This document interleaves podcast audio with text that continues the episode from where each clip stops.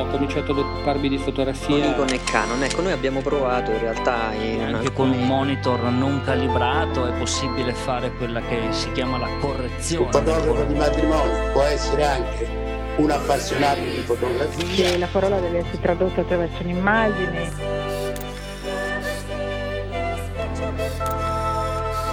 The universe's biggest camera store. Ci avranno sicuramente del- delle focali molto lunghe, dei tele. nel senso che ci sono alcuni momenti in cui cogli certi particolari e altri in cui non li cogli. Discorsi fotografici.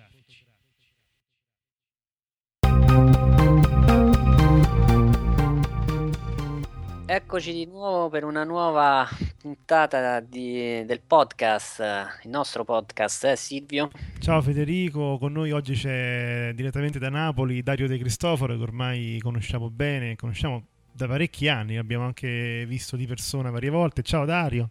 Ciao Federico, ciao Silvio, ciao a tutti. Io vorrei fare un, un breve appunto, una piccola nota sul fatto che questa di novembre segna eh, la puntata dei primi cinque anni di attività. Eh, mi sono sempre ripromesso di scrivere qualcosa a riguardo, lo farò, poi lo farò. Per i Voglio- 10, per i voglio 10 fare- anni. per i dieci anni lo farò. Celebrativo, celebrativo. collezionando ecco, magari un po' di numeri perché a me piace molto eh, queste cose di, di statistiche, però le statistiche, dietro le statistiche ci sono le persone, come abbiamo già fatto anche la scorsa puntata, noi ringraziamo tutti quelli che ci hanno sostenuto, aiutato, abbiamo creato in questi anni una base diciamo abbastanza solida di ascoltatori, ascoltatori che continuano a chiederci una qualità audio migliore, noi continuiamo a promettergliela e poi non manteniamo le promesse. Ultimamente abbiamo avuto anche dei problemi con dei driver. Io ricordo sempre a tutti i ragazzi che il grosso dei problemi audio deriva dal fatto che stiamo registrando via Skype, eh, chi da Roma, chi da Napoli. Oggi avremmo dovuto avere anche Mirko Bonfanti con noi, sarebbe stata una puntata, diciamo, nord, centro e sud, proprio per celebrare questi, questi cinque anni. Eh, continuate a seguirci, noi eh, ce la mettiamo tutta per offrirvi al- almeno una puntata al mese del podcast. Anche perché, ragazzi, diciamoci la verità, non è che da ottobre siano mh, successe così tante cose, perlomeno per quanto riguarda le novità tecnologiche, no? Vero? Sicuramente, non c'è, c'è davvero poco tranne oddio, qualche obiettivo così già atteso e confermato. Quindi oggettivamente fare un podcast senza notizie mm, diventa un po' complicato, Una anche se giustamente ci scusiamo per, ehm, per questo lungo intervallo tra, con l'ultimo podcast perché comunque stiamo cambiando delle cose noi e siamo in questo momento un po' impegnati per rendere l'attività un, un po' più bella e quindi il giorno che riusciremo a, conferma- a confermare tutto quanto a breve ve lo racconteremo e inizieremo una nuova strada, spero.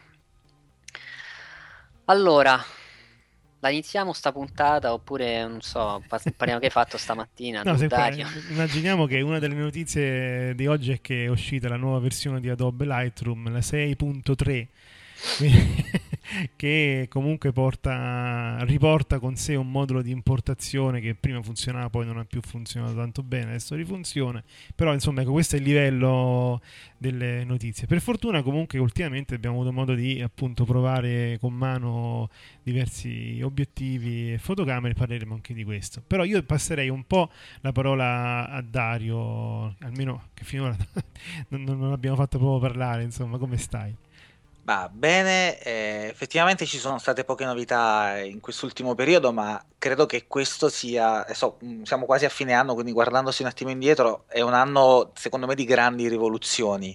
Eh, io sono tra, tra- tra quelli che hanno iniziato a cambiare completamente eh, attrezzatura, iniziare a guardare un po' tutto quello che è successo nel mercato, che poi abbiamo rincorso così tanto e in realtà è vero che ci sono state poche novità questo mese, ma se guardiamo indietro ne, ne abbiamo di cose di cui parlare fondamentalmente perché eh, tutte le grandi novità da Sony in primis e Canon che cerca di seguire Sony su, su un terreno finora poco considerato, eh, Zeiss che entra in maniera molto forte su, sul mercato delle mirrorless o delle full frame eh, di nuova generazione, chiamiamole così, beh, eh, voglio dire, erano cose annunciate ma adesso si stanno iniziando a vedere all'opera e, e forse diciamo in questa puntata ci sarebbe comunque tanto da parlare. Sì, è stato anche l'anno diciamo, del, delle fotocamere obiettivo fisso, no? è stato l'anno del ritorno all'importanza del megapixel. Adesso si hanno dei megapixel in più che però funzionano bene, non è più come una volta che era solo una, un azzeccare, come si dice a Napoli, no?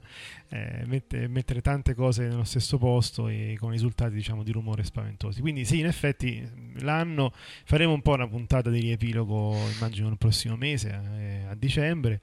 Però ecco, eh, effettivamente a distanza di un mese, eh, quest'ultimo mese, anche se dovrebbe essere appunto un mese di preparazione al, al rush degli acquisti che inizia ormai eh, già dai primi di dicembre, però insomma cose nuove e sostanziali ce ne sono state poche.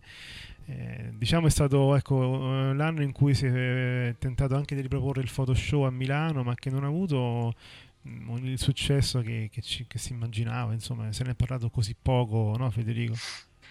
Sì, in effetti rispetto alle, alla penultima edizione ormai eh, sembra quasi che non ci sia stato, ma credo che la causa principale è dovuta al fatto che mm, secondo me hanno sbagliato il periodo dell'anno perché lo hanno messo in concomitanza con uh, la fine di Expo e quindi eh, questo ovviamente ha comportato uno slittamento mediatico fondamentalmente eh sì. perché tutti erano eh, concentrati sulle file per entrare a Expo.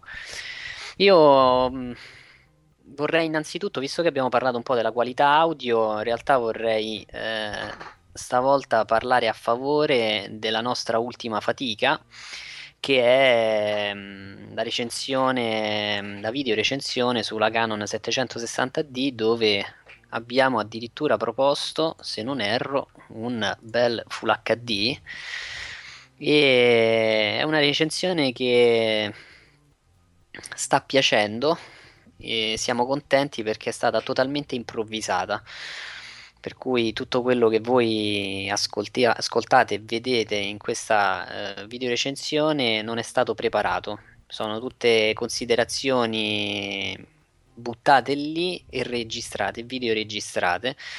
E sono contento perché oggettivamente noi siamo sempre molto severi con noi stessi e stavolta siamo stati abbastanza soddisfatti, io personalmente parecchio. Per cui vi invito, semmai qualora vogliate decidere su quale reflex andare, ehm, di prendere in considerazione anche questa video recensione, perché poi tra l'altro quella che hai curato te penso sia una delle prime di YouTube ormai, quella sulla D3200, sì, per sì. cui ehm, questo è un grande risultato.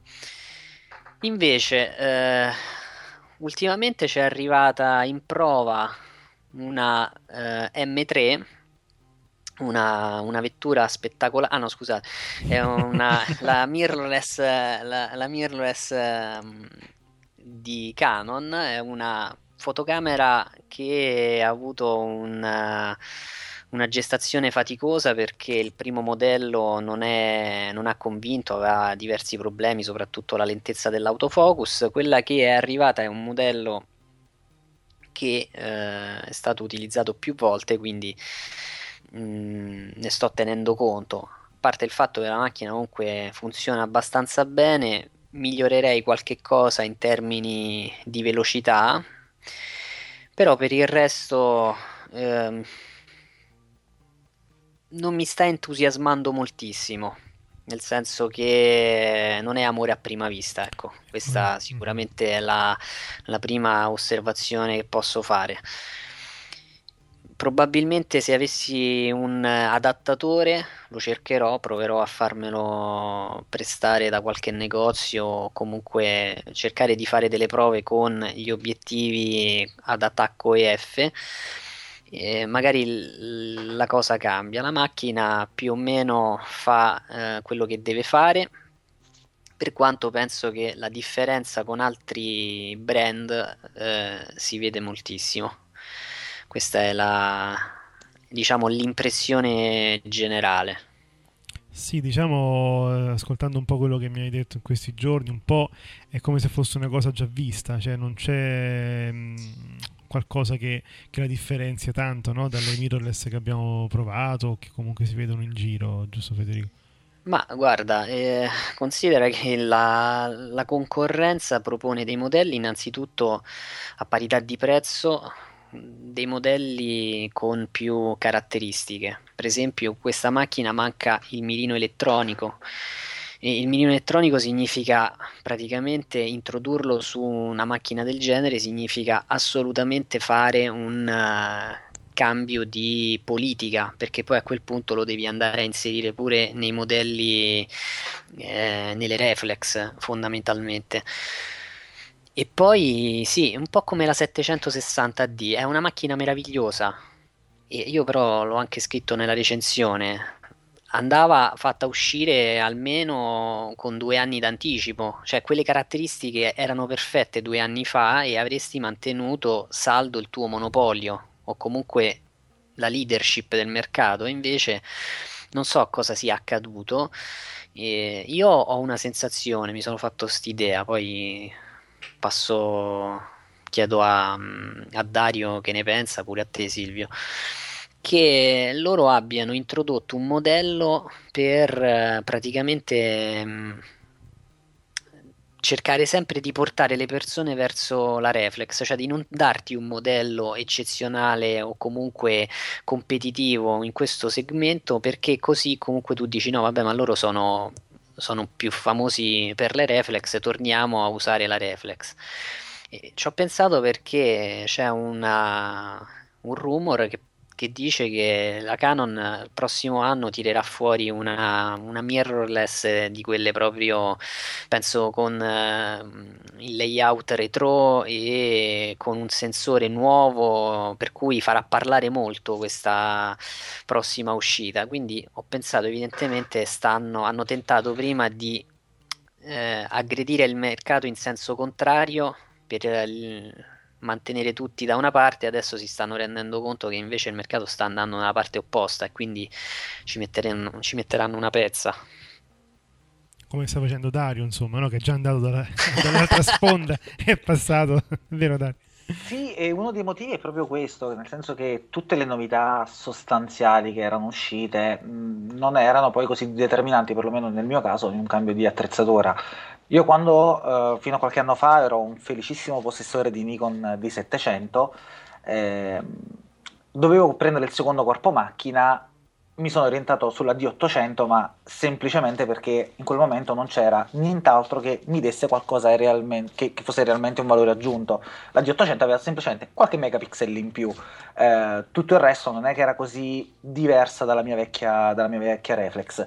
E di lì mi sono fermato, nel senso non avevo proprio bisogno di guardare altre, altre macchine, quindi sì, 800, 810, mh, mi passavano davanti, ma non ero così stimolato. Non, non, fa- non c'è stata quell'innovazione tale da farti cambiare, eh, da farti sedere un attimo e dire ok, mm-hmm, ricominciamo sì. da capo, vediamo che cosa sta succedendo intorno a me. Erano tutte, a, a mio parere, modifiche non determinanti, cioè non un vero e proprio salto di qualità, eh, fin quando non è entrata Sony o altri competitor.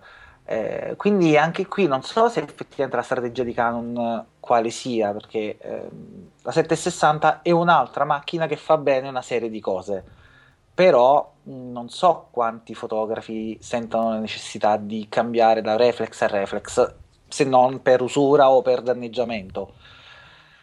Quindi non lo so, non lo so. Eh, sul mercato delle mirrorless, un discorso fatto tante volte in questi podcast, mi sembra che stiano così tanto indietro, ma così tanto indietro anche nell'immaginario collettivo, eh, che il segmento mirrorless o entri con qualcosa di davvero rivoluzionario da superare tutto quello che c'è adesso, oppure effettivamente continuati a vendere le tue reflex eh, a chi non vuole sentir parlare di mirrorless. E ce ne sono, eh, ce ne sono tanti.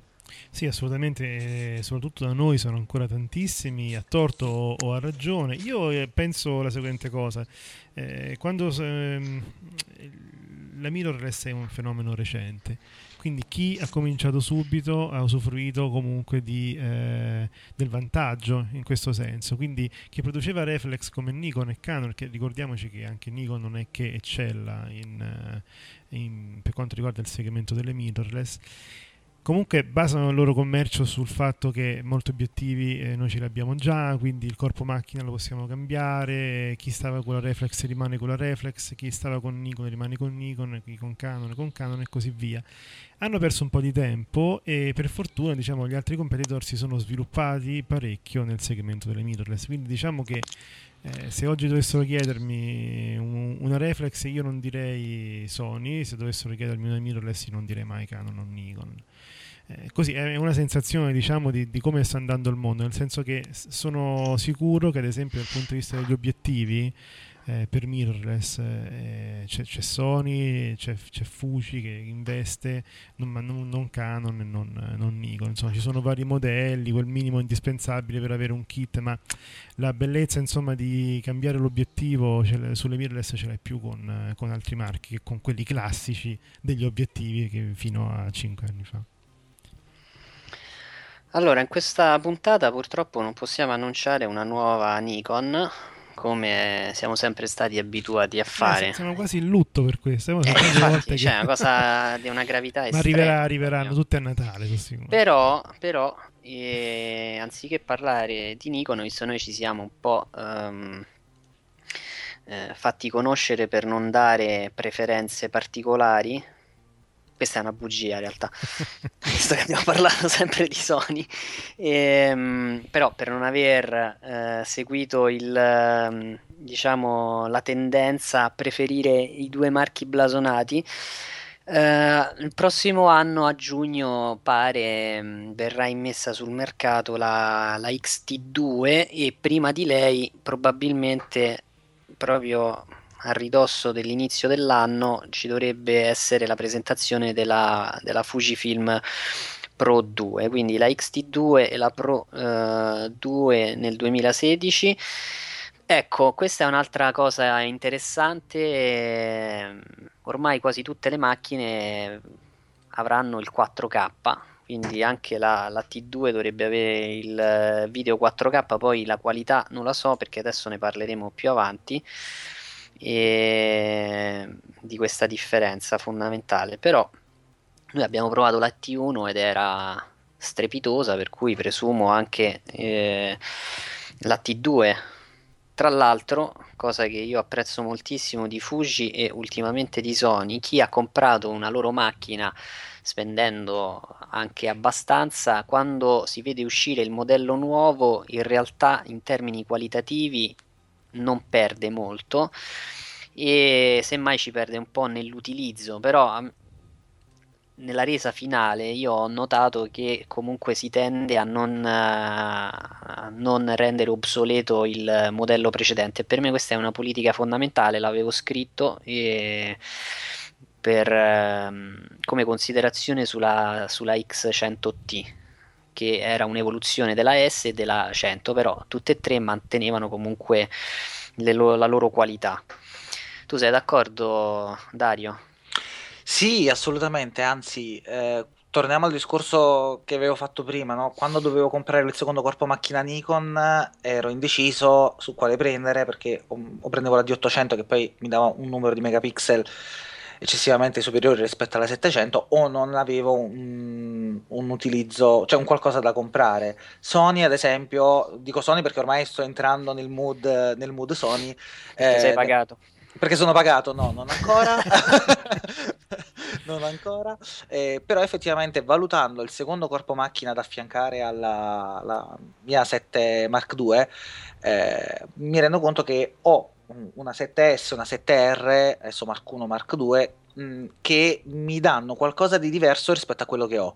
Quindi effettivamente possono essere anche corpi macchina complementari con uh, una funzione che può essere più utile eh, nel mio caso, quindi assolutamente sì. Infatti la mia Sony 7 Mark II rimane qui, non ho nessuna intenzione di buttarla via perché è uscita qualcosa di nuovo, ma magari di affiancarla con qualcosa che mi dia una caratteristica leggermente diversa o anche più che leggermente diversa.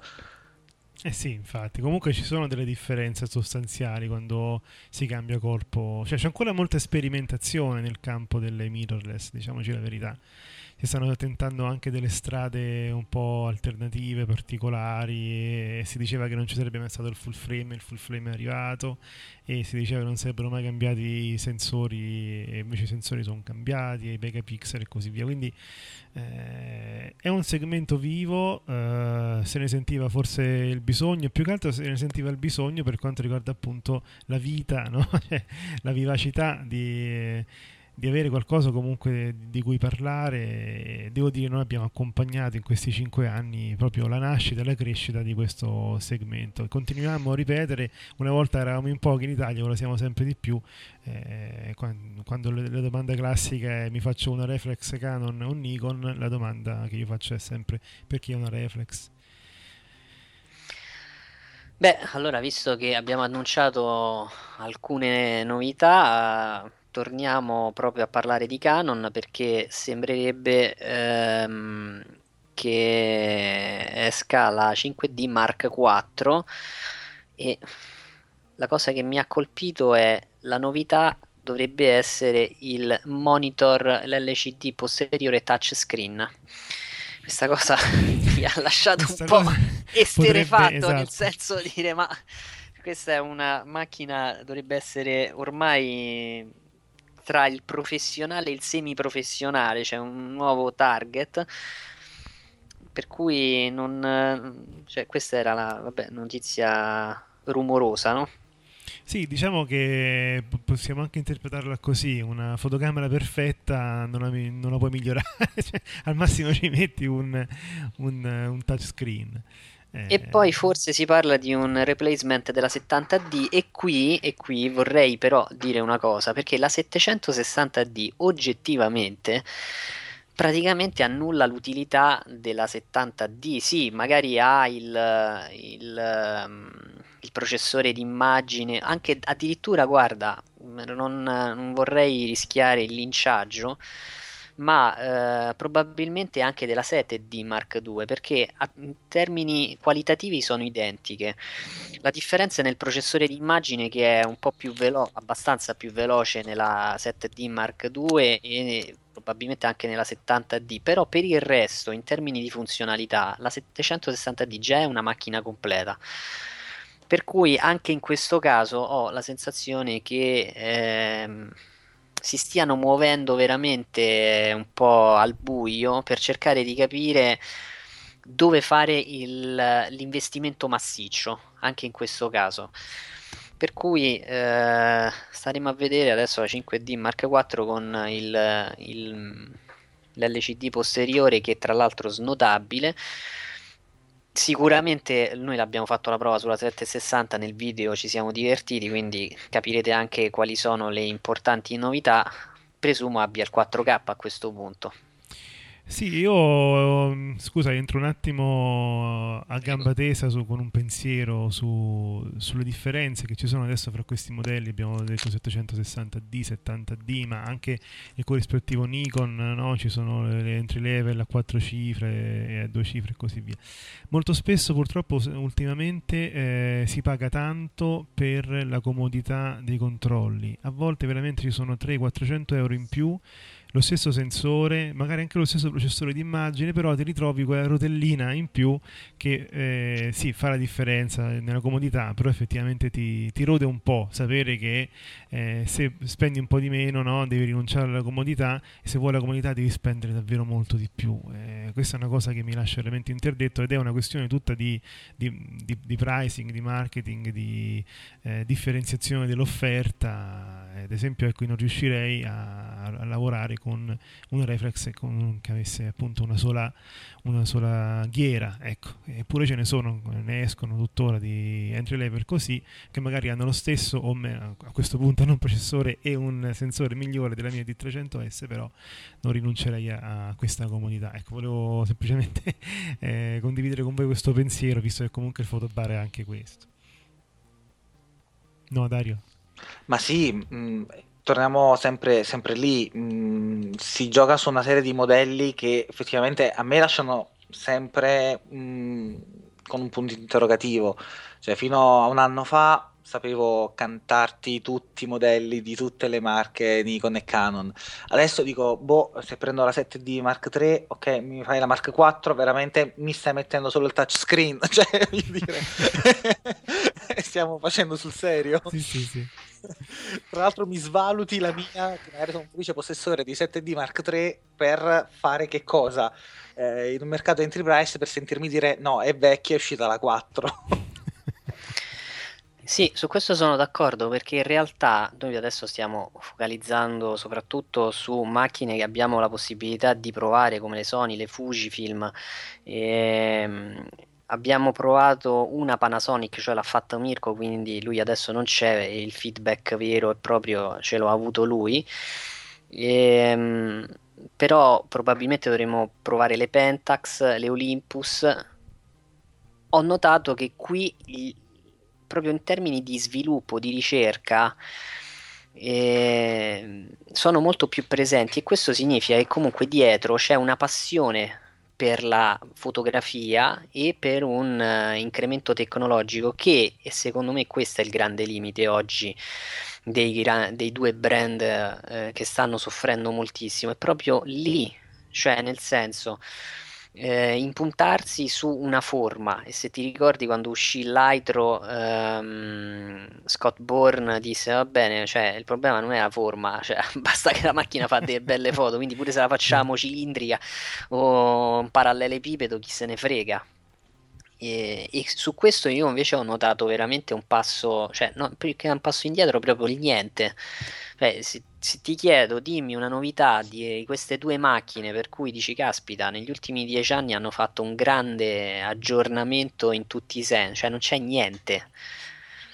Sì, forse un po' sugli autofocus hanno migliorato i punti, la precisione, però non c'è il, la cosa eclatante, per cui se ne escono fuori e ti dicono ecco questa è la novità dopo tot anni, cosa che invece io ho notato negli altri brand e questo mi fa piacere.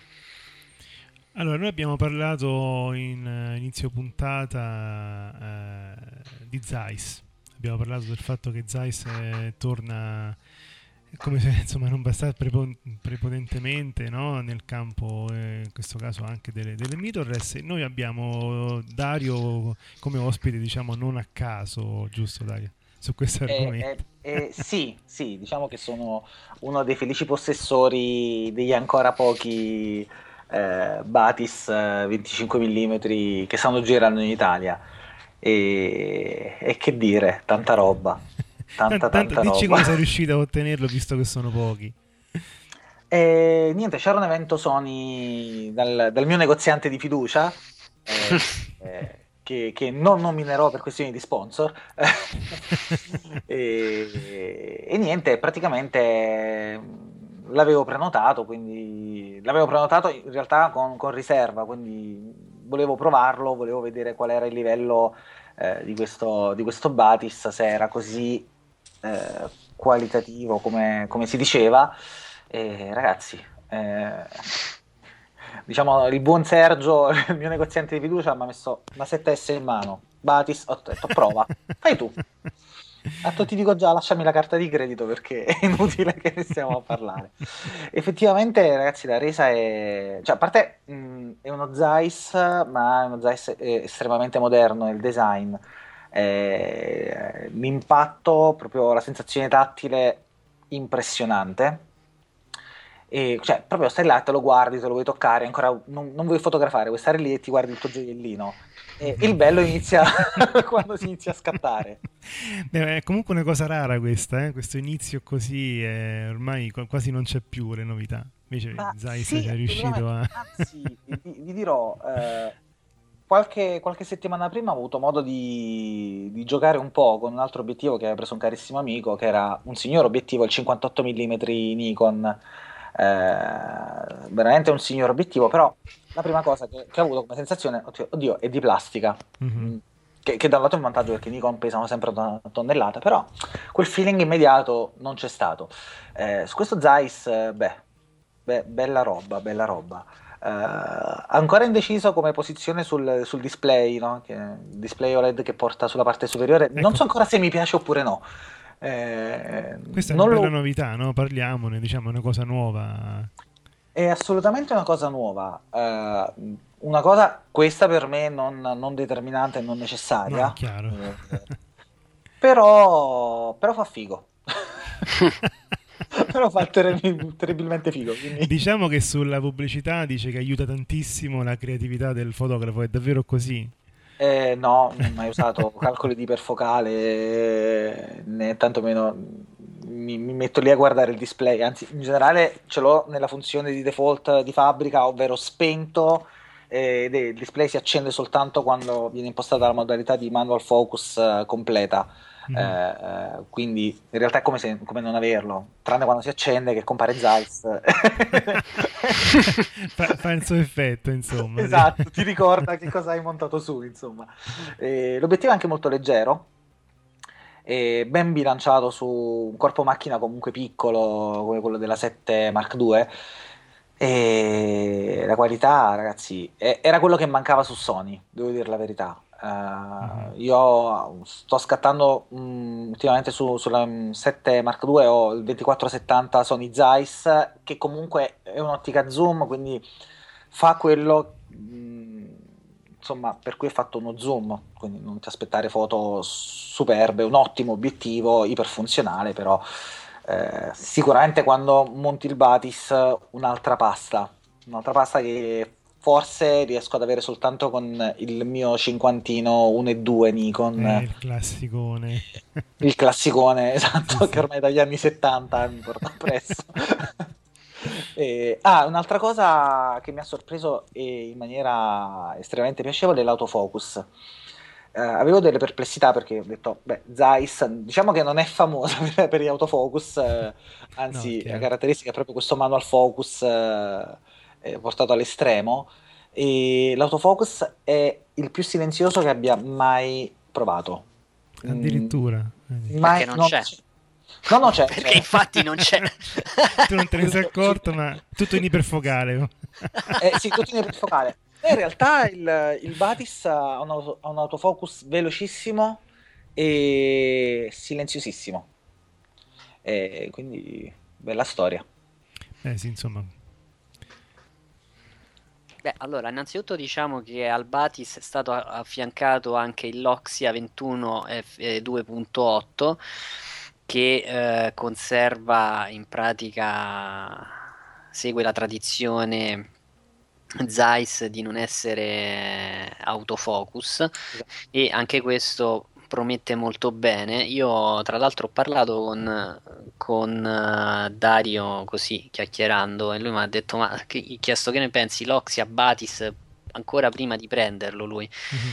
Io ho detto no, per me il Batis però c'ha, c'ha l'autofocus anche se è 25 mm, poi vabbè 4 mm è un pezzo che determinano la, la differenza fondamentale e oggettivamente avere un obiettivo anche con il display OLED magari che uno non utilizza con tutti i vantaggi perché comunque parliamo del fatto che viene montato adesso eh, si parla di macchine cioè anche la 7R2 ha un sistema di messa a fuoco strepitoso Anche, per certo, cui sì, sì, montare questo obiettivo su quel corpo macchina significa praticamente avere in mano una Formula 1 della fotografia.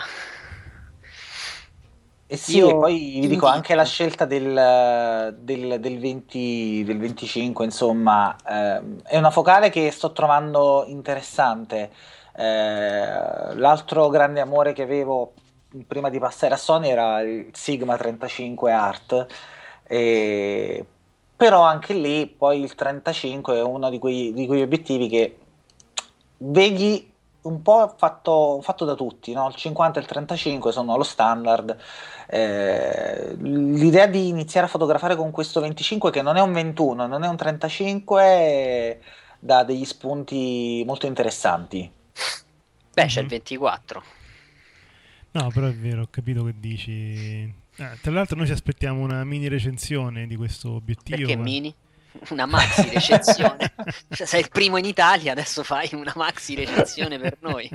Assolutamente, con piacere. Sì, non volevo caricare troppo di lavoro No, Dario. in insomma. realtà, eh, voglio dire, la Leica Q monta un 28 mm, quindi voglio dire, ma cioè, stiamo parlando Mm. veramente di, eh, di mancanza di, di non riuscire a prendere il grosso della scena, voglio dire, entra nel, nel eh, viewfinder. Hai fatto una bella scelta, loro lo pubblicizzano come New Pro Iria, per cui Eh sì. Comprerai anche l'85 per caso? Eh, l'85 no, perché, o meglio, mm, voglio dire, no- non lo so, Eh, ad oggi non ne ho, non ne ho l'esigenza, Ehm, però se, se dovessi aver bisogno di una focale più lunga, sicuramente non guarderei altri obiettivi, mi rilancerei assolutamente sul Batis, perché si sente realmente, realmente la differenza. Eh, è un'ottica, sono ottiche che su Sony ad oggi mancavano perché non sono iper soddisfatto dell'utilizzo con adattatori, ecco anche del famoso cinquantino Nikon 1 e 2.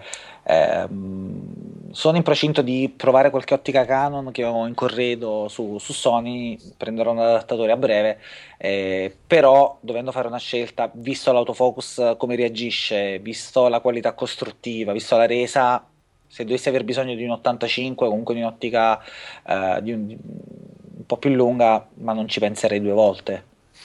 Allora, piuttosto, visto è, è curioso perché può interessare ai nostri amici, ehm, tu hai parlato di un adattatore, io ti avevo parlato di un Metabones e tu invece mi hai detto no, assolutamente, ecco, fai in questo caso una mini recensione dell'adattatore che hai utilizzato mm, per, eh, sulla 7.2 eh, per usare tuo- i tuoi, eh, mi pare capito, obiettivi Nikon. Esatto, esatto. Eh, beh, in realtà gli adattatori Nikon, a differenza di quelli Canon, non hanno il controllo dei diaframmi, quindi in realtà è semplicemente un anello metallico eh, eh, che passa informazioni sulla lettura di esposizione e quant'altro, ma il controllo dei diaframmi è effettuato tutto attraverso il, eh, i diafra- la ghiera di diaframmi del- dell'obiettivo.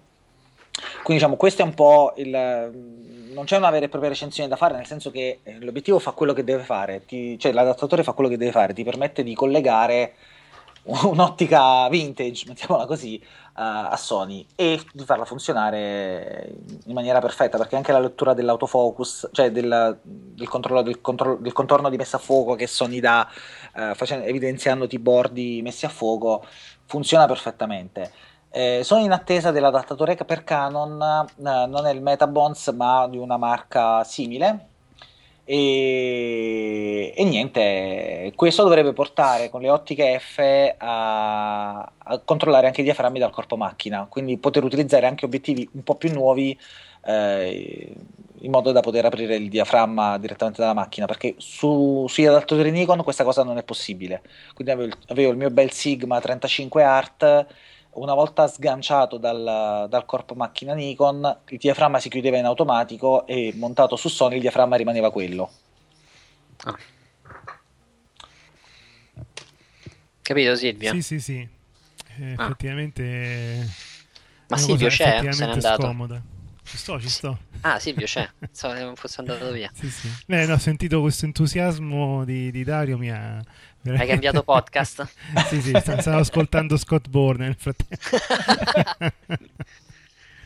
Allora, allora, ehm, noi con, cioè noi in realtà, noi ma Mirko è stato, visto che fa parte della squadra di discorsi fotografici, ha partecipato a un evento eh, molto interessante perché Sony mh, in pratica ha deciso di fare un piccolo approfondimento di, degli ultimi prodotti che ha eh, presentato quest'anno e che poi via via ha messo in commercio. Ed è stato un incontro molto interessante, la sintesi eh, la trovate sul nostro sito, il titolo è La fotografia emoziona, che era il titolo proprio della, della, dell'incontro, le ultime novità Sony. E era rivolto eh, alle riviste specializzate, noi siamo stati inseriti in questo, ne siamo stati particolarmente contenti.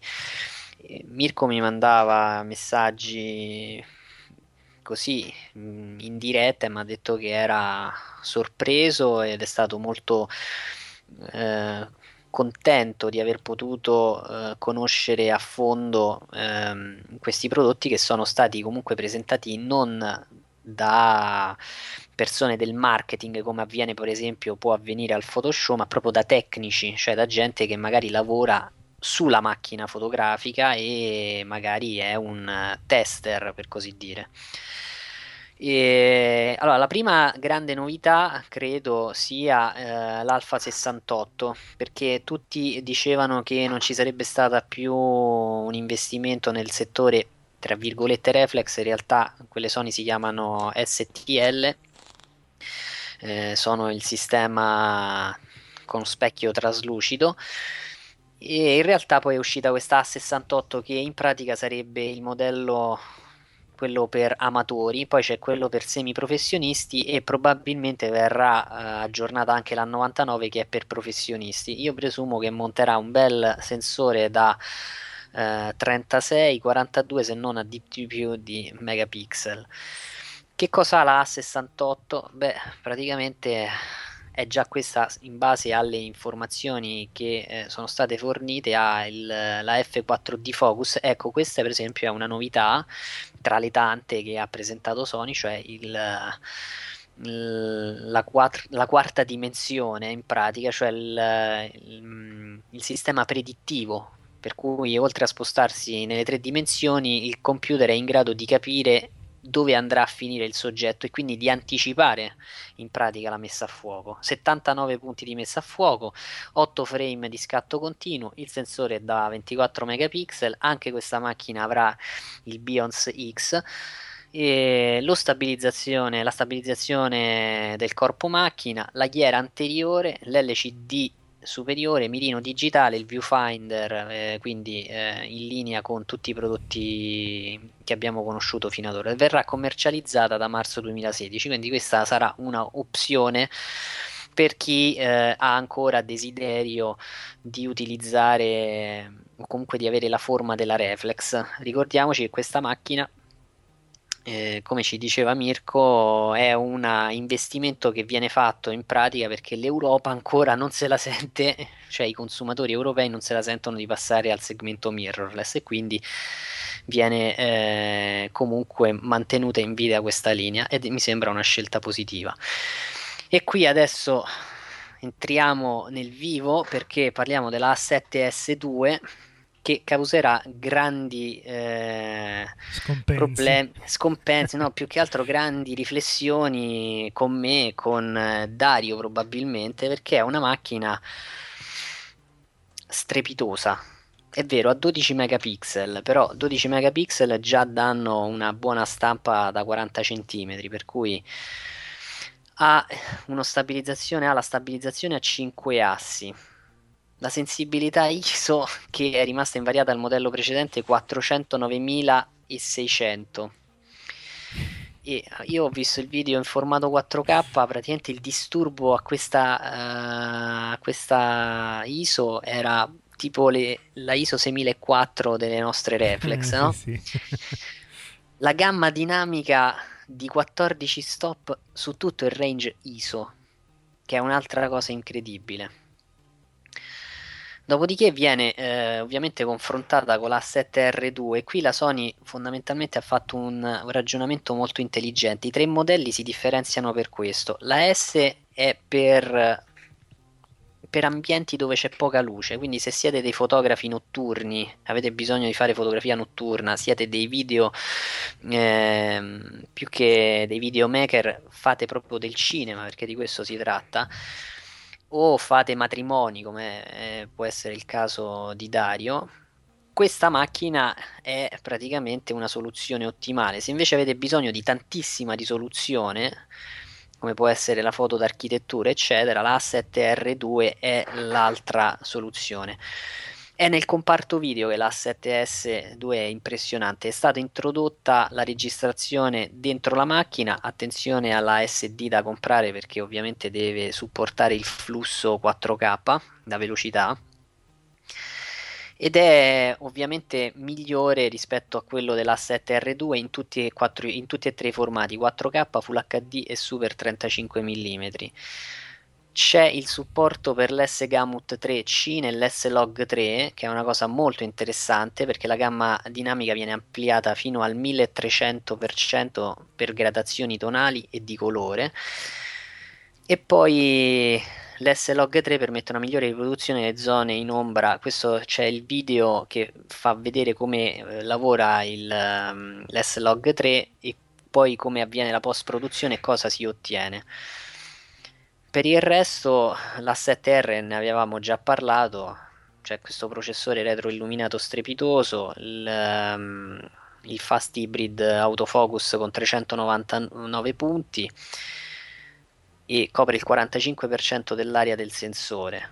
Per cui su queste due macchine, e adesso tra l'altro è uscito l'aggiornamento e viene completata la, la gamma. Eh, l'aggiornamento è uscito anche per la 7S, per la 7.2, per, la, per il RAW a 14 bit. Quindi io a te, visto che eh, Dario hai bisogno sempre di un secondo corpo macchina, a questo punto vai per le risoluzioni, per la grande risoluzione, accontentandoti di un 4K standard oppure punti su meno risoluzione ma con, una, eh, con un video impressionante?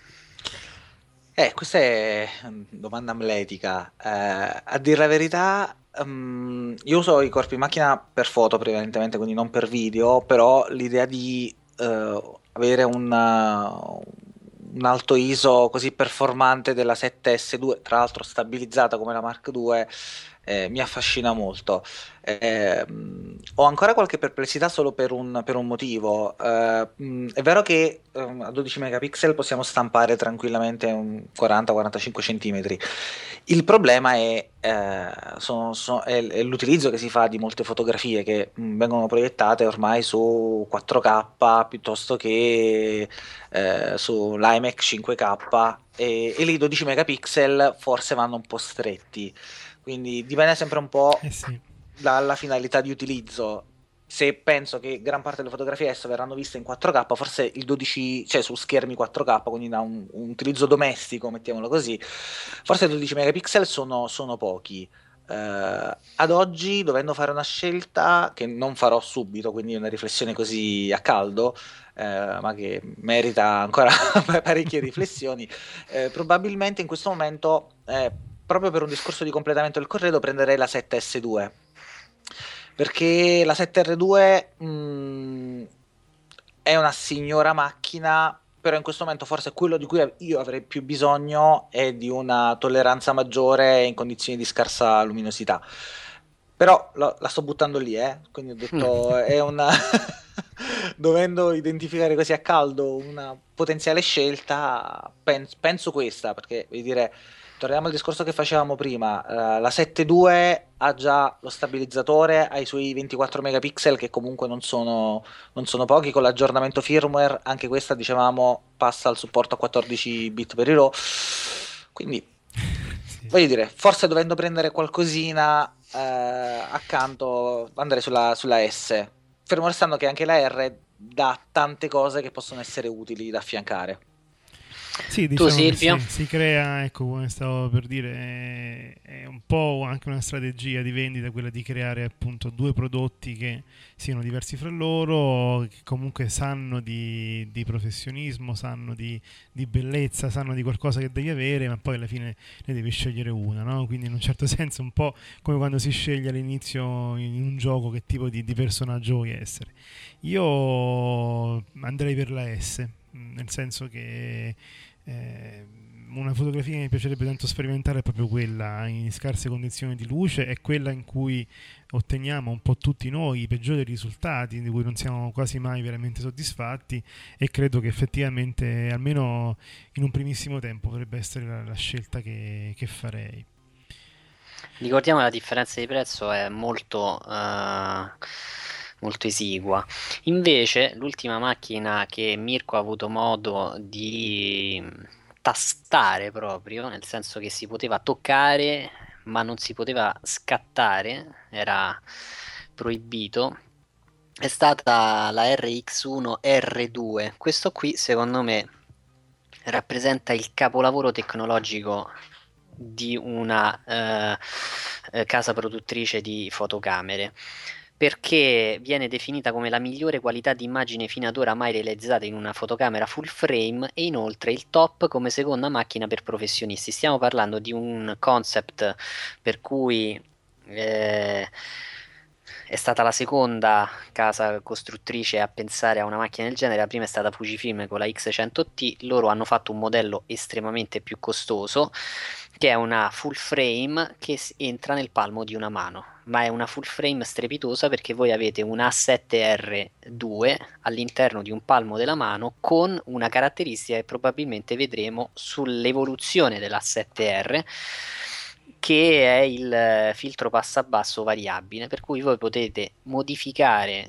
l'incidenza della luce sul sensore a seconda della situazione per evitare il moiré. E io questo credo sia una delle invenzioni più incredibili finora eh, di cui abbiamo avuto modo di parlare oltre al fatto del sensore eccetera. Per cui Mirko mi ha detto che è una macchina che gli piacerebbe molto Beh, è accattivante, eh? ho visto 35 ha un, e... Sonnar, ha un Son, Zeiss Sonnar T 35 mm F2, per cui voglio è dire... molto accattivante. Cioè ti sembra di avere appunto in tasca, che poi è anche abbastanza piccola, proprio l'arma definitiva. Questa è la, la, la, sensazione che ho avuto io anche solo guardando nella foto, eh? e vedendo anche un po' la comparazione che è stata fatta da DP Review tra questa e altre mirrorless a, a ottica fissa, insomma del 2015, sicuramente la Sony spacca in questo senso. Ecco. E... Sì, anche qui credo, eh, tornando al discorso di ricerca, si è fatto qualcosa di cui forse veramente si sentiva il bisogno, una full frame tascabile. sì. Cioè, Beh, davvero, guarda, tra l'altro poi c'ha tutti gli optional uh, con eh, il wifi e via dicendo, cioè è una macchina che entra nel palmo di una mano che fa tutto. Secondo me questa è proprio la tradizione Sony, come ci ha abituato con altri prodotti fin uh, da tempi passati. Aspettiamo che Dario vada dal suo spacciatore di fiducia. Gliela fa vedere, ti dice: Sì, Senti, sì. quale vuoi come. Lasciami due carte di credito. Due carte di credito, Top eh. come seconda macchina per professionistica. Io Dario dice: Va bene, me la compro. Sì, in effetti questa potrebbe spiazzare un po' il tutto. No, a parte gli scherzi, è, è una cosa che mi affascina tantissimo. È, è- è un- c'è proprio un giocattolino, cioè veramente sembra, sembra un fake questa, questa notizia. Cioè, nel senso, dice, vabbè, è possibile, la volevo piccola, me l'hanno fatta piccola. C'ha 48 megapixel, ce l'ha, c'ha il, il sensore è lo stesso. Eh, sì, sì. Cosa voglio più? Un'ottica Zeiss Sonnar, vabbè, eh, non lo so, non lo so. Forse se proprio devo eh, così smorzare tutto questo entusiasmo, eh, eh, il problema dell'autonomia rimane forse l'unico pro- vero problema di Sony. eh, se di problema ne vogliamo, vogliamo, vogliamo parlare in qualche modo. Nelle, nelle nuove macchine è stato introdotto il secondo, la seconda batteria, il caricabatterie esterno, perché il caricabatterie che esce in dotazione prevede il collegamento della macchina in corrente in pratica. E- però forse a parte questo voglio dire, vista anche le dimensioni e la- l'abbattimento di peso che si ha nello zaino, sono ben contento di portare due, tre, quattro batterie eh, di, di riserva. Certo. E dico, per, capire, anche, per far capire anche un po' come si stanno muovendo gli altri attori, diciamo, di questi mercati, eh, su internet è facilissimo reperire batterie e caricabatterie per Sony eh, non originali, quindi Mhm. di produttori storici di batterie che danno prodotti di assoluta qualità anche con caricabatterie doppio, quindi con due postazioni di ricarica per batterie, quindi sicuramente per un utilizzo professionale molto veloce e quindi anche quello è un, è un superamento dei limiti che c'erano prima, no? la, la- la necessità di trovare accessori compatibili, magari eh, ecco, una terza, una quarta batteria di, di buon livello a un prezzo umano ci stanno, quindi forse anche sulla RX1 R2 una seconda batteria, visto quello che pesa la macchina, ce la possiamo portare. Allora, chi ci ha seguito sin dall'inizio della puntata, eh, parlo un po' come se fossimo in radio, diciamo. si sarà accorto che abbiamo mantenuto le nostre promesse perché, perché abbiamo parlato effettivamente per un'ora sempre delle stesse cose. Ecco, questo l'avevamo detto all'inizio. Io, prima di concludere con un argomento un po' diverso, è- cioè, sarà Federico che ci racconta un paio di mostre eh, acquistato recentemente eh, qui a Roma. Eh, ricordiamo appunto questi cinque anni passati insieme, ricordiamo che siamo un'associazione culturale, adesso diventeremo un'associazione di promozione sociale, quindi sarà possibile sostenerci in vari modi. Per adesso, fino a quando appunto non, cambiano, non cambiamo lo statuto, cosa che avverrà nei prossimi giorni comunque, potete sostenerci eh, diventando soci sostenitori. La, la modalità di adesione è semplice, se andate sul nostro sito discorsifotografici.it nella pagina sostienici troverete le coordinate diciamo eh, per eh, poter diventare soci. In realtà noi dai nostri soci chiediamo molto di più, chiediamo eh, essenzialmente qualcosa che non apprezzo che è il loro tempo. Eh, questa diciamo la metto un po' come battuta, però in realtà effettivamente ci farebbe molto più piacere eh, appunto un vostro contributo. Ecco, noi cerchiamo anche dei collaboratori regionali, nel senso che eh, lo dico per scherzo, però sarebbe bello avere nel, nel podcast, oltre al milanese e al napoletano, no? magari un calabrese, un pugliese, un marchigiano, qualcuno che con noi non sia solo il fotografo intervistato di turno, ma appunto, eh, un- siccome noi siamo Appassionato. un appassionato, sì, un, un- un ospite del fotobar, un amico, qualcuno che effettivamente esprime no, eh, la nostra nazionalità, se vogliamo, il fatto che il podcast italiano più seguito, insomma, eh, sarebbe bello sentire anche le voci di, di posti che non abbiamo finora ascoltato, ecco. Pensavo che dicessi l'Italia esce dalla crisi adesso. Quello quando mi candido.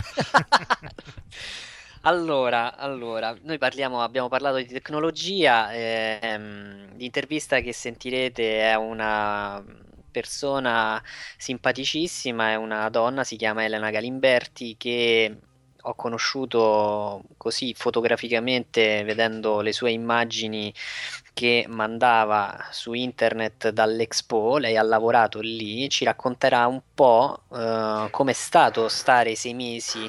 È una sua storia personale più che un'intervista a una fotografa, perché lei non mi sembra eh, si sia definita proprio una fotografa professionista, è però possiamo definirla quella che noi chiamiamo la, la storia dietro uno scatto, in questo caso lo scatto è durato sei mesi.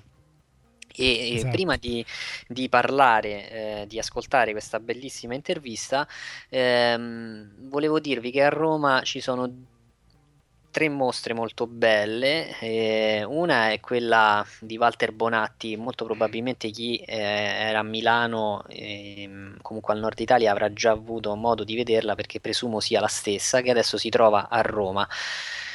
Ehm, fotografia dai grandi spazi. Walter Bonatti era un, eh, uno scalatore, ehm, diciamo uno che andava in giro per il mondo a scoprire posti nuovi, scriveva le sue storie soprattutto per epoca e poi le corredava con le proprie immagini. Queste immagini hanno tutta una caratteristica, eh, dovremmo fare, fare una puntata secondo me sul selfie perché lo ritraggono, quindi in tutte le sue immagini lui è sempre presente, anziché utilizzare lo stile del National Geographic per cui lui fotografa ciò che vede, lui, che, lui fotografa ciò che vede e in ciò che vede c'è anche lui. Secondo me questa è una cosa molto bella. La mostra è all'auditorium eh, di Roma che quest'anno adesso ha cambiato, adesso si chiama Auditorium Expo, per cui non so, stra- non so se sia una casualità. Finisce il, tre- il 31 gennaio del 2016, ve lo consiglio perché l'allestimento è fatto molto bene. E, ehm, secondo me quella è l'area più bella che ho visto qui a Roma per, eh, per gustare la fotografia. Mi è capitato l'altro anno con, o quest'anno non mi ricordo se era già il 2015 con Elliot Irwit e Berengo Gardin, adesso con Walter Bonatti. È una bella iniziativa di cui gode anche la città di Roma, speriamo anche altre città, visto che le mostre fotografiche stanno girando. Le altre due mostre invece sono uh, brevi, si trovano a Palazzo Braschi e una secondo me è molto bella per chi ha ehm, piacere di vedere un po' la storia della fotografia. E la mostra si chiama L'incanto della fotografia, le collezioni Silvio Negro e Valerio Cianfarani che in pratica eh, hanno raccolto una quantità mh, impressionante di negativi nella prima parte c'è ehm, la città di Roma nel 1860 più o meno, questo è il periodo fino al... c'è anche qualche foto un po' più recente, cioè della fine dell'Ottocento, però in pratica potete vedere attraverso alcuni scatti una città di Roma come ad esempio il, il porto di Ripetta che non c'è più. E vedendo quell'immagine capite quanto abbiamo perduto potete vedere un eh, Tevere, un lungo Tevere che era fatto di case, un Pantheon in cui ai lati, anziché vedere il, eh, il, circolare, c'erano le case, per cui è una Roma differente e molto suggestiva, una mostra piccolissima, secondo me ehm, non vale tutto il prezzo del biglietto, questo ve lo dico perché vi fanno vedere tutto il palazzo, però se ci andate entro il 10 gennaio del 2016 nel palazzo potete vedere un'altra mostra, questa potrebbe piacere anche a te Silvio, che si intitola War is Over, cioè l'Italia della liberazione nelle immagini del USA Signal Corps e dell'Istituto Luce. È una comparazione tra i fotografi eh, militari americani e quelli dell'Istituto Luce che in pratica voi potete vedere la differenza tra la fotografia di propaganda e la fotografia post propaganda e quindi è una cosa molto interessante ci sono le didascalie che indicano quando una foto era stata censurata, mi ha colpito quella di un aviatore italiano che sorrideva prima di partire, era stata censurata perché non dava l'idea del machismo, cioè del, del pilota forte e concentrato. Quindi, e potete apprezzare anche in questo caso, è molto bella. Tra l'altro, l'allestimento è fatto in un'ala del Palazzo Braschi strepitosa e credo che abbia avuto un restauro recentemente, quindi è godibile. C'è Questo è tutto. delle foto a colori, se non sbaglio, vero? Di War is Over. Sì, ci sono, colori, ci sì. sono, delle foto interessanti, ci sono delle foto ad esempio uh, di Mussolini dove viene proprio nella didascalia si, viene proprio sottolineato come fosse alla fine eh, ad esempio un mese prima della caduta finale e si notava dove comunque c'è questo corpo completamente assente, oggettivamente nell'immagine si vede. E, ehm, è una bella mostra fotografica, ve la consiglio, ve le consiglio tutte e tre. Per cui direi di sentire l'intervista a Elena Galimberti. Ti ringrazio Dario, ci sentiamo nei prossimi podcast, ormai sarai una una presenza non dico fissa, però frequente. Con piacere, con, con enorme piacere. Con la RX1 R2. Assolutamente. la prossima volta sì. non esageriamo, non esageriamo. Grazie Dario. Grazie a voi, ciao a tutti.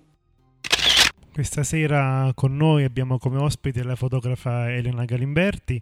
Lei ci parlerà soprattutto, ma non solo, della sua esperienza all'Expo, un'esperienza che, tutto il mondo ha condiviso con noi noi non ci siamo stati, io e Federico. Ciao Elena, come buonasera. Ciao ragazzi, è un vero peccato che non siete venuti, è stato stupendo.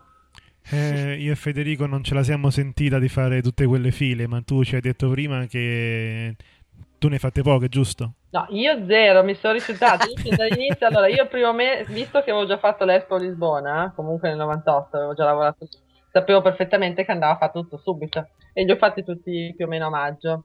Tranne il Giappone, che avevo detto no, io 20 minuti di fila non me ne faccio. 20. 20 minuti. E poi verso la fine c'erano solo tipo, allora, era variabile, quando sapevamo dalle 4 minimo alle 7 quel giorno che tale che hanno detto una leggenda che secondo me 7 ore non c'erano. C'erano la mattina gente, perché i miei colleghi poi, vabbè, Federico lo sa, ho fatto un gruppo per i lavoratori, Inside Expo, che ha funzionato molto bene, e i miei colleghi la mattina, io mi rifiutavo, vabbè, non arrivavo alle 7 e mezza, facevano il video delle persone che correvano appena aperti i cancelli, la maratona di Expo per andare ai primi in coda o al Giappone o all'Italia. E lo facevano veramente, correvano. A questo punto io sarei curioso di sapere che cosa mangi alle 8 di mattina quando la vita Per deve la- cominciare. Cioè, fa- c'è pure la colazione in Giappone. per fare... No, ascolta, portavano le sedie, portavano appunto il pranzo al sacco e stavano lì le loro sei ore, alcuni portavano il libro, e vabbè, Ah, insomma, ecco. E poi alcuni scrivevano appunto sui, come vi dicevo, sui... Allora, il Giappone è fatto tutto con... eh, era molto carino, beh, le architetture di Expo erano molto belle, alcune. E avevano tutti questi pezzi di legno incastrati. E quindi nell'attesa la gente scriveva. E ci sono ancora lì, fino a che non lo smantellano tutto in questi giorni, ci sono le scritte delle persone in attesa su questi pezzi di legno, tipo la più divertente che poi i ragazzi fotografavano e mettevano sul mio gruppo. Eh, ho fatto la ceretta stamattina e ho già la ricrescita di due mesi, una cosa così. Sì, o che ne so, c'era anche quella, mi sono messo in fila quando ero elementare, adesso sono all'università, una, una cosa così, cioè proprio... Beh, cons- vanno conservate queste Sì, in incisioni. effetti credo però il Giappone, eh, no, eh, penso che smonti tutto e tiri via. Noi abbiamo fatto le foto, ce le abbiamo Mhm. appunto nel gruppo, abbiamo documentato tanti, tanti momenti divertenti. E assolutamente. sì. Ascolta, Elena, prima di parlare... Ah, sì, vai Federico. no, prima di appunto di parlare di Expo, eh, ti vogliamo chiedere innanzitutto quando è nata la tua passione per la fotografia, come l'hai sviluppata, se sei Eh. una fotografa professionista. Allora, non sono una fotografa professionista, io sono un architetto, paesagg- architetto qui in Italia, architetto paesaggista in Portogallo perché sono andata a vivere lì subito dopo la laurea, quindi ho fatto l'Erasmus, poi sono andata lì a vivere, 15 anni ho vissuto lì, però nel frattempo mi è sempre piaciuto sì fotografare, lo facevo così come si fa nei tempi liberi, così. Invece al mio ritorno in Italia, quindi un anno e mezzo fa, sono tornata apposta perché volevo fare l'Expo, Diciamo che non era proprio come avevo immaginato il ritorno qui, non mi ha riaccolto a Milano come pensavo, non c'avevo neanche proprio... sono tornata un po' così. Mi sono completamente sentita persa, non c'erano più amici, vabbè non avevo lavoro, non avevo trovato niente come architetto e ho preso in mano la macchina fotografica in un altro modo, diciamo, e anche col cellulare, una cosa stranissima. Molte volte fotografavo col cellulare. E ho fatto un percorso che in effetti riguardando le prime foto ad oggi, di riscoperta di me e della città, cioè di ritorno proprio in questo paese. Mi è servito molto, cioè mi ha riavvicinato al luogo. Io andavo, sceglievo dei, dei quartieri e andavo a piedi a passeggiando, fotografavo, quindi guardavo con un occhio diverso, quindi prendevo tanto tempo. Poi nel, passando un po' di, di tempo, un po' di mesi, ho deciso di fare anche una pagina dedicata a Milano, la- il milanese abbellito, contro il milanese vestito in cui appunto mettevo questi scatti e davo a vedere una Milano un po', non dico diversa, però non la solita, cioè non il Duomo, non Brera. Per esempio io amo molto i graffiti perché a Lisbona c'è proprio un- una forte presenza di, di- di muri con eh, questo tipo d'arte, anche a Roma per esempio, infatti mi è piaciuta molto quando ero venuta. E sì, ma ne stanno facendo molti nella vostra zona e anche Milano recentemente sta riscoprendo questa cosa. E quindi andavo in giro anche a cercare questi piccoli particolari o comunque ecco, diciamo la fotografia mi è stata proprio d'aiuto per eh, riambientarmi, cioè per ritrovarmi un po' a casa e trovare un'altra casa, mettiamola così. Cioè un mio paesaggio interiore. andavo in giro e cercavo anche qualcosa di me, perché non era più casa mia, diciamo che non, era 15 anni, pensavo semplicemente tornare a casa, invece no, non c'era più niente. Quindi ho detto ricostruiamo la mia personalità, insomma, la fotografia è scoperta. E non sei neanche tornato dopo chissà quanti anni a Eh, casa? 15 anni, eh. Beh, ah, beh, sì, sì. Però in 15 anni una grande città può cambiare effettivamente molto. Noi abbiamo visto alcuni tuoi lavori, alcuni tuoi scatti, soprattutto sulla pagina di Facebook. Ho notato un tipo di fotografia, come ci hai detto, molto intima, che cerca di rubare dei momenti che delle persone che non si accorgono di essere fotografate, Sì, ombre, delle molto- ombre, eh, eh, a pensi- pezzi di città, ecco di una città che magari uno non fotograferebbe se non fosse, se, se fosse un turista. Tu sei andata proprio a cercarli. Eh, la mia domanda è come si sposa questo tipo di fotografia con quello che hai fatto effettivamente all'Expo dove c'era tantissima gente, tantissimo caos, eh, Allora, tanta luce. L'Expo è stata un'altra cosa ancora, appunto perché il percorso è andato avanti piano piano, quindi Milano era appunto le ombre, cercare luoghi diversi, miei, appunto proprio interiore psicologico. Poi arrivando all'Expo, beh, soprattutto io ho amato, cioè per me io ero proprio convinta che dovevo essere all'Expo e ti giuro fino agli ultimi dieci giorni non avevo ancora nessun contratto per andare andarci. Avevo già pensato di comprarmi il season pass o di scavalcare, adesso non lo so, comunque dovevo fare in qualche modo essere lì. Invece poi per fortuna mi ha preso, vabbè, un, un posto normalissimo, uno shop come commessa, eh, niente di che, non c'entrava niente con me, non ero nei media, non ero niente. Quindi la mia fotografia assolutamente lì all'inizio, ho raramente ho potuto portare la macchina fotografica e quando l'ho portata mi sono divertito un mondo. Non avevo possibilità perché non avevamo gli armadietti, quindi non, non volevo che si rompesse, cose.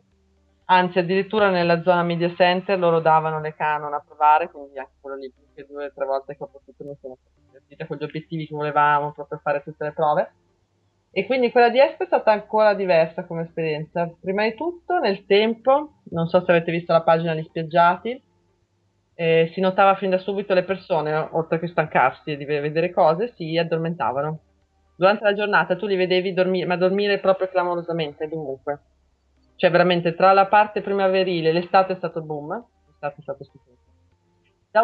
Punto, poveretti, hanno avuto dei problemi a trovare dei posti, e io, me compresa, eh, perché ragazzi lì era, cioè, era veramente un ritmo pesantino, bellissimo, stupendo, l'ho adorato, però avevi bisogno di riposare un quarto d'ora. E quindi li fotografavo, li ho iniziato il primo mese così a caso, proprio a farli perché mi divertivano a vederli. E poi anche lì gli ho dedicato una pagina su Facebook eh, chiamata Gli Spiaggiati, in cui appunto mettevo tutti gli scatti di queste persone. Quindi questo è stato un progetto così a latere divertente. Poi sempre il mio del, di Espo, anche lì cercavo e dei lati che non, non fosse solo architettura, sì l'ho fatta architettura, eh, perché vabbè sono architetto. Però cercavo anche appunto questi angoli, se ci tutto il giorno, io ci vivevo dalle 9 alla mezzanotte, perché alla fine io tra il lavoro e poi ho inserito cose mie, ho, ho creato appunto il gruppo per i lavoratori per permettere che la gente potesse stare insieme, dargli uno spazio, cioè proprio co- coinvolgerli. Infatti ha funzionato, poi ho fatto i mondiali di calcetto, calcetto a 5, 64 squadre, anche lì sono divertiti un mondo. E quindi stavo dentro tutto il giorno e finisci per conoscere il luogo in un modo diverso, cioè non fai la, la classica foto del, del padiglione o del... cioè tu ci vivi e quindi vedi anche dei, i retri, vedi... Sì, e poi proprio l'oscurità, cioè magari l'oscurità, il profondo, la... la luce sì c'era, però... No, in effetti se riguardo qualcosa di luce c'è, per- ci sono dei padiglioni che mi sono piaciuti più di altri, quindi sì, la luce in alcuni di questi la trovo. Però mi piaceva molto di sera. Io quelli che ho amato di più sono quelli dell'ultima sera, il 31 ottobre, perché c'era proprio il sentimento, tutta la gente piangeva, io sto parlando dei miei colleghi, eh, perché c'era questa cosa dello struggimento della fine, lo sentivi, si sentiva che è finito, domani non ci vediamo più. E, e poi il giorno dopo sono tornata il primo novembre, anche lì invece c'era il contrario, c'era l'abbandono, il vuoto totale, con i resti della festa del giorno prima, e quindi le sere, sì, la sera mi piaceva fotografarlo, le luci della sera, è stato molto bello. Poi quando c'è stato il mese di ottobre pienissimo, sfuggivo, sfuggivo sui lati, perché in effetti vi assicuro che il mese di ottobre sul decumano, che voi non avete visto, non si riusciva a passare. Cioè la macchina fotografica dovevi tenertela in alto, era proprio un flusso continuo di gente, quindi lì quasi fotografare ti veniva, veniva un astio, proprio non ce la facevi, proprio ti, ti veniva ansia. E quindi andavo sui lati o, o cercavo de, de, di isolarmi magari sul terrazzo di Palazzo Italia, cioè comunque dall'alto. Ecco, io ho fatto foto dall'alto, andavo in alto, mi isolavo. A un certo punto veramente non ce la facevi più.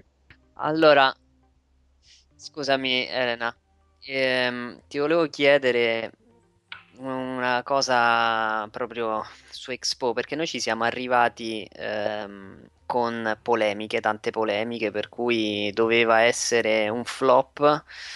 Ehm, per mol- molti lo hanno sperato per via di tutta, di tutta diciamo, il background che c'è stato prima dell'inizio e poi piano piano è iniziato a crescere. Io ti volevo chiedere praticamente se tu eh, hai notato anche da un punto di vista fotografico questa differenza per cui eh, allo scetticismo iniziale poi si è passati al, all'obiettivo centrato fondamentalmente.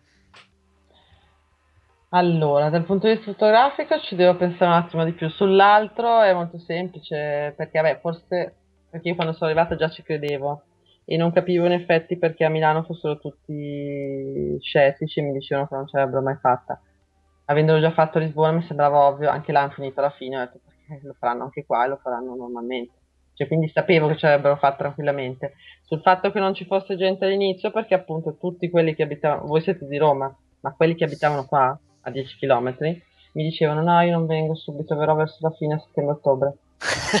e poi sono venuti alla fine e mi hanno detto, eh ma c'è queste file. E io gli ho detto, ma Gioia, venivi prima, cioè ce l'avevi qua a 10 km. E no, vabbè, ma pensavo c'era meno gente alla fine. Ecco, appunto. Quindi, guarda, è stato tutto poveretti che venivano da fuori, che io vedevo appunto in negozio tutti i giorni, fa, ma io sono venuto da Sardegna, io sono venuto da Sicilia, cioè c'è da tutto il mondo, da tutta Italia. Invece no, a 10 km no, alla fine, per andare a intasare quegli altri poveretti che venivano da fuori. Quindi no, guarda, sul punto di vista fotografico però ci dovrei... Guarda, ti aiuto, nel senso che le notizie che arrivavano erano di un Expo che non era stato finito e che sarebbe stato completato in corso che... di manifestazione, quindi in realtà mi chiedevo oggettivamente, non so, il padiglione Italia che sembrava non mancasse qualcosa, eccetera. Eh, cioè, a te... Palazzo Italia io ci lavoravo, quindi sì, mancava finire la terrazza, ok, quello lì sì, era vero. Nel tempo io ho visto fotografando, c'erano dei piccoli pezzi che venivano aggiunti, sì, ma era bello anche quello se ti fai caso, perché io nel tempo vedevo aggiungere pezzi, ma non pezzi grossi, allora tutti i padiglioni, tutto il decumano erano già finiti. Magari venivano aggiunti dei cartelli, delle, delle indicazioni, tipo PEC, Palazzo Italia hanno aggiunto due mesi dopo, sì, so. Queste cose qui. Quindi era bello anche ogni volta vedere quegli altri e dire, ah ma quella cosa non c'era. Cioè, quindi queste, queste, scoperte quotidiane di un piccolo pezzo, però erano pezzi di finitura, so, mettiamola così, di, di completamento. Ma, ma, non è che mancasse Espo perché non c'era quel pezzo lì. Ascolta, quindi, vabbè, c'è ah, cosa da fotografare di nuovo, sì, ecco, diciamo. Ascoltami Elena, eh, visto che Expo era... Ehm, il tema era nutrire il pianeta, c'è una domanda di rito perché qui ormai si fa a gara con i programmi televisivi di cucina. Volevo sapere se ti sei anche cimentata nella food photography. No, io odio. cioè, lo odio profondamente. Cioè, non hai fotografato un piatto, niente. E ne ho mangiati anche pochi. Il problema ah, è quello. Ecco. allora, un, un, modo davvero particolare di partecipare. No, adesso non ho sentito cosa hai detto Silvia. Sì, sì, no, guarda, ascolta, eh, i primi tre mesi ho detto, ragazzi, qua siamo venuti del pianeta, eh, l'Expo, e pure io sono sempre affamata, cioè io avevo sempre fame, veramente. Perché, vabbè, tra che hai orari molto difficili, quindi le pause sono poche, quindi devi mangiare sempre in corsa e portavi da casa. Ti assicuro che gli ultimi due mesi, soprattutto ottobre, c'erano delle file pazzesche anche a mangiare al ristorante. Quindi non, non vi dico. Però io le ultime tre settimane mi sono cimentato e ho detto adesso provo ogni giorno o quasi qualcosa ci sono dei piatti che li ho guardati, in effetti dicevo, cavolo, meriterebbero una foto, ma non esiste. No, non posso fotografare. cioè, cioè non fa proprio parte del... non mi viene, ma neanche col cellulare, non mi viene. Cioè no. Una rarità, una rarità. Volevo chiederti molto spesso noi intervistando i fotografi che ci parlano dei loro progetti e del fatto di quanto sia importante avere un progetto fotografico da sviluppare, da pensarci su pensarsi, e metterlo in pratica. Ora io, pensando un po' alla tua esperienza, ti chiedo, all'inizio, quando hai saputo che avresti lavorato, partecipato all'Expo come appunto interna, magari ti sei fatta una certa idea di come sarebbe potuto essere il tuo progetto, di come poterlo fotografare, ma poi nel corso di tutto questo periodo, come e, che, e se è cambiato il tuo progetto fotografico? Allora, all'inizio appunto non avevo un progetto fotografico su Expo, lo volevo semplicemente vivere. E quindi ogni giorno fotografavo, scattavo e ti assicuro non ho ancora avuto tempo perché non mi sono ancora fermata di vedere tutte le 5.000 o passa foto che ho fatto riguardando soprattutto quelle degli ultimi giorni, che sono appunto quelle più sentite, perché appunto soffrivo, eh, tra virgolette, stavo male anch'io perché finiva e sapevo che era un periodo bellissimo che si chiudeva, poi c'era un futuro davanti, però sapevo che era un periodo molto intenso che si stava chiudendo. E quindi lo vedo proprio come magari potrebbe essere un progetto legato alla, non alla fine, però comunque ai momenti, non all'architettura sicuramente non credo, alla, ai momenti intimi, ecco, alle, alle, parti nascoste, alle parti di, di, di mal... qualcosa mio, sempre psicologico, un po' come quella parte che avevo fatto sopra di Milano, non la, il clamore di Espo, ma le parti che io ho visto, la mia Espo, mettiamola così, quella che io ho sentito, l'Espo che ho sentito io. Senti Elena, finita Expo, uh hai pensato di riprovare a fotografare Milano dopo questa esperienza e vedere di fare un confronto con il tuo arrivo dopo 15 anni e poi dopo 6 mesi in un solo luogo? Sì, diciamo che ci ho pensato ma non sono ancora uscito da Espo. io pensavo adesso esco, vado e invece poi tra questo progetto nuovo non, non cioè io praticamente al primo novembre sono ancora dentro ho fatto un pomeriggio, forse qualche ora a Milano, senza macchina fotografica, e in effetti mi sono sentita una turista, ve lo giuro. Mi sono sentita una turista. L'ho guardato e ho detto mi sembri sempre uguale, ma sono diversa io. Perché era il luogo dove passavo praticamente quasi sempre, era la stazione di passaggio che ho fotografato spesso, Gaio Lenti, la piazza nuova di Milano, e quasi la conosco come casa mia. L'ho guardato e ho detto, beh, in effetti sei sempre, dopo sei mesi sei sempre te, però non, eh, non lo so, probabilmente la devo riconquistare sotto un'altra visione, perché non... Se no farei gli stessi scatti di prima, cioè per adesso non l'ho, non, non, non l'ho risentita, cioè mi sono sentita una turista e quindi avrei fatto lo scatto di architettura, una cosa così. Devo, devo ritrovare un altro pezzo con una no- nuova me, cioè quindi devo ritornare a Milano con una nuova esperienza che ho avuto di Expo diciamo, la vedrei probabilmente meglio, vuol dire che vedo ogni volta una cosa diversa. Allora, io non amo particolarmente, cioè mi piace, ma non, non, purtroppo dopo essere, aver vissuto a Lisbona 15 anni mi manca molto il mare. E qui, vabbè, anche se Reinventi non c'è.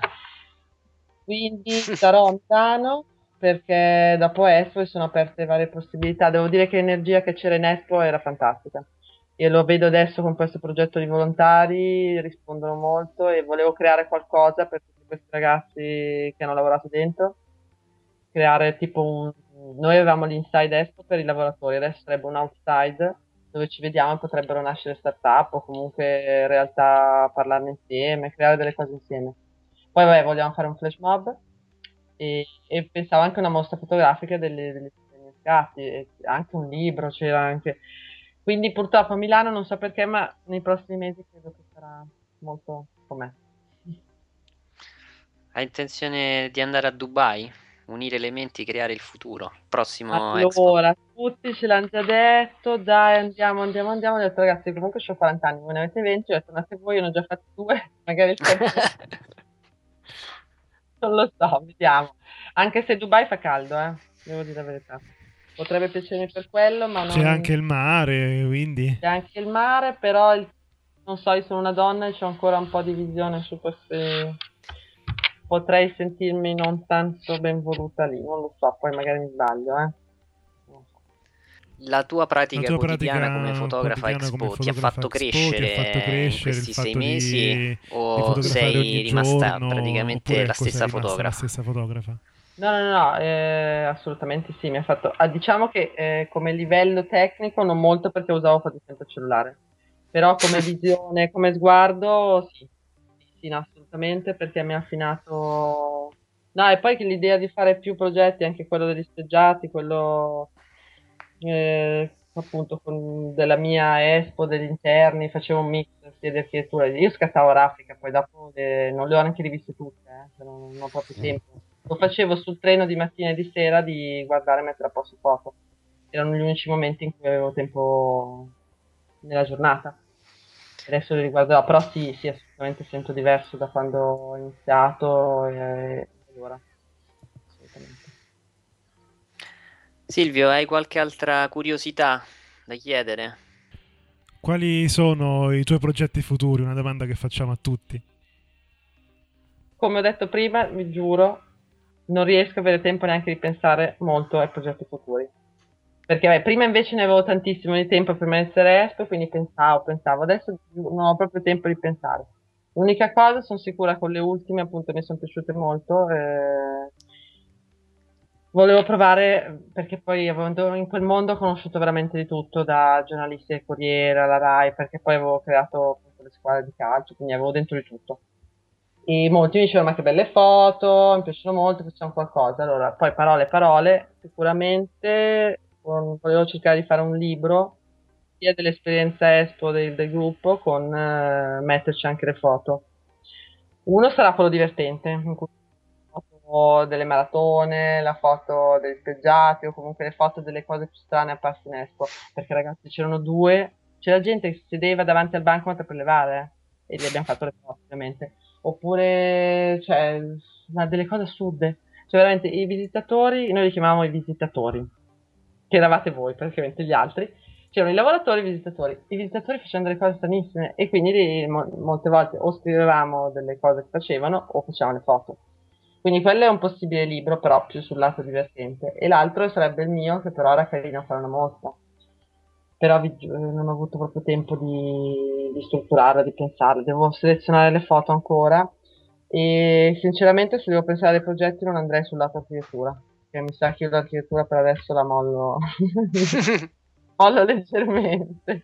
Penso che andrò sempre su. Io sono sia ombra che luce non ce n'è. Io quando vedo, quando fotografo più o meno cerco queste cose. Le ombre moltissimo e, e poi dove c'è l'ombra c'è la luce, quindi andrei su quel lato lì. Sempre molto intimo, non, non architettura, anche se vabbè poi ogni tanto esce, non c'è niente da fare, c'è questo lato mio di architetto. Però ecco no, non vi posso dire certamente dove vado perché non lo so neanche io. Senti, ti voglio fare una domanda di quelle proprio... Oddio, esistenziale, no. Sì, no, no, Sì. esistenziali, quelle proprio per generare competizione. Non hai paura che eh, i visitatori ehm, abbiano magari fatto più o meno le tue stesse identiche foto? I vis- Bah, sì, di architettura sicuramente sicura- non ho dubbi, eh. Cioè, questo non ho, non ho dubbi. Del resto no, perché secondo me solo chi vive dentro lì intensamente può vedere certi tipi di cose. Poi, vabbè, a parte che anche il carattere delle persone, secondo me, quando fotografi. E poi ci sono certe cose che solo vivendole tutti i giorni, cioè passando tutti i giorni in quel luogo lì e sapendo cosa succedeva, le vedi in un altro modo. Il visitatore, ovviamente, sì, quelli di architettura non ho dubbi.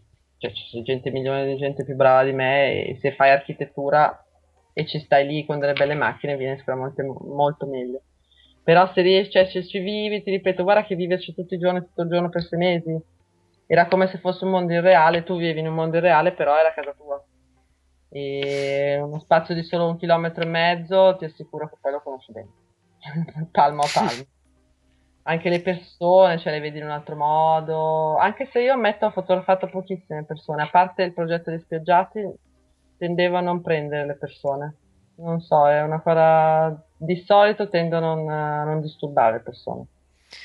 Gli spiaggiati era una cosa a parte. Era Allora, in realtà io eh, ho visto le tue foto mh, tramite il profilo privato di Facebook, io così ti ho conosciuta e oggettivamente sono delle foto eh, meravigliose secondo me, perché mh, mm, quello che mi ha, mi ha fatto molto piacere era il racconto di, una, di un evento che mm, giorno dopo giorno comunque era sempre differente perché erano differenti le persone. E per me che ho seguito l'evento eh, principalmente, anzi esclusivamente per via mediatica, ehm, quelle immagini mi hanno veramente fatto piacere perché mm. lì si vedeva che in realtà l'evento stava funzionando ed era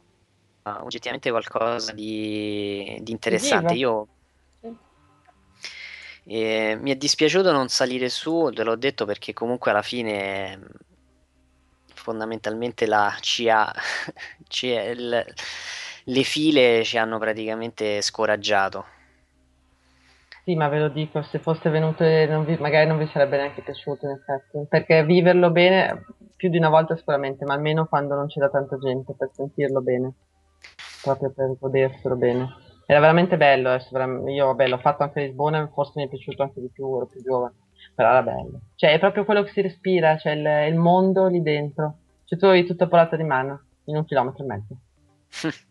no, era veramente divertente. Chi l'ha vissuto bene, perché poi c'era gente che voleva solo fare la fila, eh, ragazzi, cioè, vi giuro. C'era gente che veniva... No, allora, perché io di chicche adesso non me ne ricordo tutte perché ne abbiamo scritte talmente tante gente che si metteva lì, appunto, magari non correva per l'Italia o per il Giappone, si metteva, che ne so, in Colombia, vedeva solo una persona davanti e chiedeva alla ragazza, ma scusa, ma perché non c'è fila? E lei, eh, perché ha aperta un'ora. Ah, beh, allora se non c'è fila vado da un'altra parte, questo non è bello. Cioè, così è. E no, ma questo è solo una leggiti se hai voglia, perché ormai sono già vecchi post, ma se ti leggi Inside Expo, tutto quello che dicevano i visitatori, cioè a volte ti dici, molti venivano a fare la fila perché era di moda fare la fila. Altri poverini volevano solo semplicemente vedere i padiglioni, vabbè, si sono trovati in questa situazione, ma altri sono proprio venuti perché era la moda, c'è gente, vado perché c'è la gente. Questo è un peccato perché ha rovinato agli altri, vabbè, però vabbè, questo è un altro discorso. E... No, no, guarda, è stata veramente una cosa viva, cioè almeno per chi l'ha vissuto nel modo giusto, e... ti trasmette un molto energia. Devo dire, c'è anche questo album uh, The Night After. È quello che hai... preferito, sì che tu hai intitolato Affrontare la tristezza guardandola, però in realtà mi piace più quello tra, eh, tra parentesi, la magia del vuoto, perché oggettivamente... Sì, certo, tu l'hai vissuto, quindi ovviamente hai un il vuoto perché ragazzi, noi avevamo a ottobre, cioè erano eh, 200.000 persone al giorno, era veramente pieno. Il giorno dopo, appunto, io ho fatto la notte tutta fino alle 6 del mattino, la festa, eh, questo tutta gente piangeva, i saluti, quindi una tristezza, cioè, io pianto anch'io, eh, ragazzi, non è che poi ho salutato tutti, che euforico, poi ciao. Il giorno dopo sono andata lì apposta a fotografare, non esisteva che non entravo, io sapevo già che sarei entrata a fotografare, l'ho detto anche alla sicura, ragazzi, io entro, ed era tutto proprio vuoto, perché in questi giorni già ci sono comunque i camion, c'è qualcuno, è vuoto anche adesso, ma ci sono i camion, c'è qualcuno che lavora, c'è smantellamento. Quel giorno non c'era quasi nessuno e c'erano tutti i resti delle bottiglie, era magico, nel senso che vabbè, mi è servito anche lì, ecco appunto, la tristezza era triste, ma l'affronti guardando, perché guardando quello spazio dove noi abbiamo vissuto fino al giorno prima, pieni di gente, e adesso non ce ne sono spariti tutti, mi è servito, ve lo devo confessare, e anche il giorno dopo sono andata al primo, al secondo, uno, due, tre a fotografare, però le più belle sono quelle, sì, eh, il primo giorno, assolutamente il, la notte, poi la notte non so, le luci è più, è più bella. Ho cominciato ad occuparmi di fotografia. Nikon e Canon, ecco, noi abbiamo provato in realtà. In anche alcuni... con un monitor non calibrato è possibile fare quella che si chiama la correzione. Un fotografo di matrimonio può essere anche un appassionato di fotografia. la parola deve essere tradotta attraverso un'immagine